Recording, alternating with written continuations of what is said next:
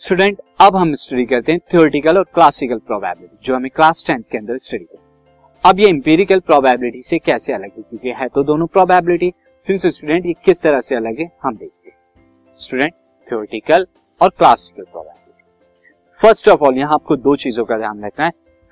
We do not perform experiment यहाँ पर हम एक एक्सपेरिमेंट को परफॉर्म नहीं करते एक्चुअली बल्कि we find probability before experiment और विदाउट परफॉर्मिंग एक्सपेरिमेंट परफॉर्मिंग करे बगैर, या एक्सपेरिमेंट से पहले ही हम बगैर एक्सपेरिमेंट के रिज़ल्ट पर बेस्ड हम यहाँ प्रोबेबिलिटी बताते हैं classical we find probability of various events assuming that all events and experiment are equal like हम यहाँ पे विदाउट परफॉर्मिंग इवेंट जो है विदाउट परफॉर्मिंग एक्सपेरिमेंट में जितनी भी इवेंट यानी उनके जो आउटकम होंगे, उन्हें ये मानते हैं कि वो इक्वल लाइकली जैसे, अगर आपने एक्सपेरिमेंट किया टॉस करना कॉइन तो आपकी इवेंट क्या होंगी? हेड एंड टेल तो हम मानेंगे कि हेड और टेल आने के इक्वल चांसेस है।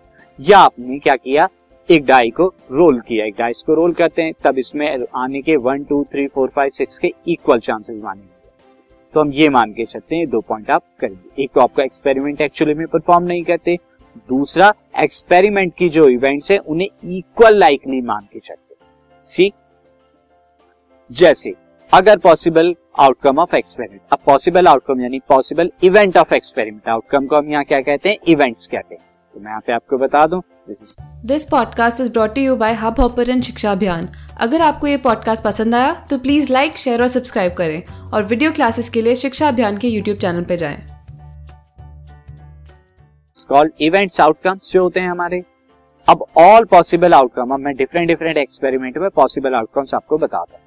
तो अगर एक एक्सपेरिमेंट आपने किया टॉस करना एक कॉइन को तो पॉसिबल आउटकम क्या है? हेड एंड टेल ये आपके पॉसिबल आउटकम है। लेकिन जब आप दो कॉइन को टॉस करते हो तो पॉसिबल आउटकम्स क्या होते हैं स्टूडेंट या तो दोनों हेड हेड आएँगे, या एक हेड एक टेल या फिर पहले टेल देन हेड या फिर दोनों टेल टेल तो ये चार जो है आउटकम्स आपके आते हैं जब आप दो कॉइन को टॉस करते हो one by one now student अगर आप एक डाई को थ्रो कर, एक डाइस को थ्रो करते हैं, तब इस केस में कितने आते हैं? Six one two, three, four, five and six.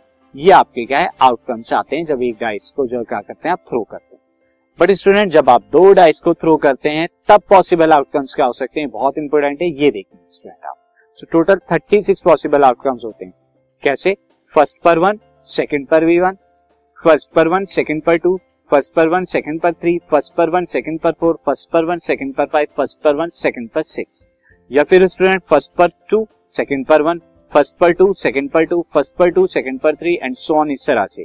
तो अगर आप यहाँ पे टू एंड थ्री है तो टू एंड थ्री का मतलब क्या है? फ़र्स्ट पर तो टू है एंड सेकेंड पर थ्री है।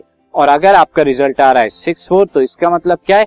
फ़र्स्ट पर तो यहाँ पर कितना है? दिस इज़ फोर ये फ़र्स्ट पर फोर है हमारा दिस इज़ सिक्स स्टूडेंट ये थोड़ा आगे पीछे हो गया यहाँ पे सी फ़र्स्ट पर हमारा सिक्स है एंड नेक्स्ट फोर है। तो पहले यहाँ पे क्या आना चाहिए था? पहले यहाँ पे सिक्स फोर में मैं यहाँ पे कर देता हूँ, ये आपका। ये सिक्स आना चाहिए था और ये वाला जो फोर है, ये मैं आपका अलग कर देता ये फोर होना चाहिए। दिस इज़ फोर तो सिक्स एंड फोर इस तरह से होने चाहिए। पहले सिक्स एंड फोर का मतलब क्या? पहले डाई पे सिक्स आ रहा है और दूसरे पे कितना आ रहा है? दूसरे पे फोर आ रहा है। जो कि रिज़ल्ट मैंने कहा मेंशन किया हुआ है? यहाँ मेंशन किया हुआ है। तो इस तरह से अगर आप देखें पहले और दूसरे के according first die and second die के अकॉर्डिंग आपके टोटल 36 आएँगे यहाँ पे जिस तरह से। तो ये क्या थे? पॉसिबल नंबर ऑफ़ आउटकम से डिफरेंट डिफरेंट एक्सपेरिमेंट तो एक्सपेरिमेंट क्या हुआ? एक टास्क हुआ और उसके आउटकम्स को हम क्या कहते हैं? इवेंट कहते हैं। स्टूडेंट फर्दर कॉन्सेप्ट देखते हैं। प्रोबेबिलिटी से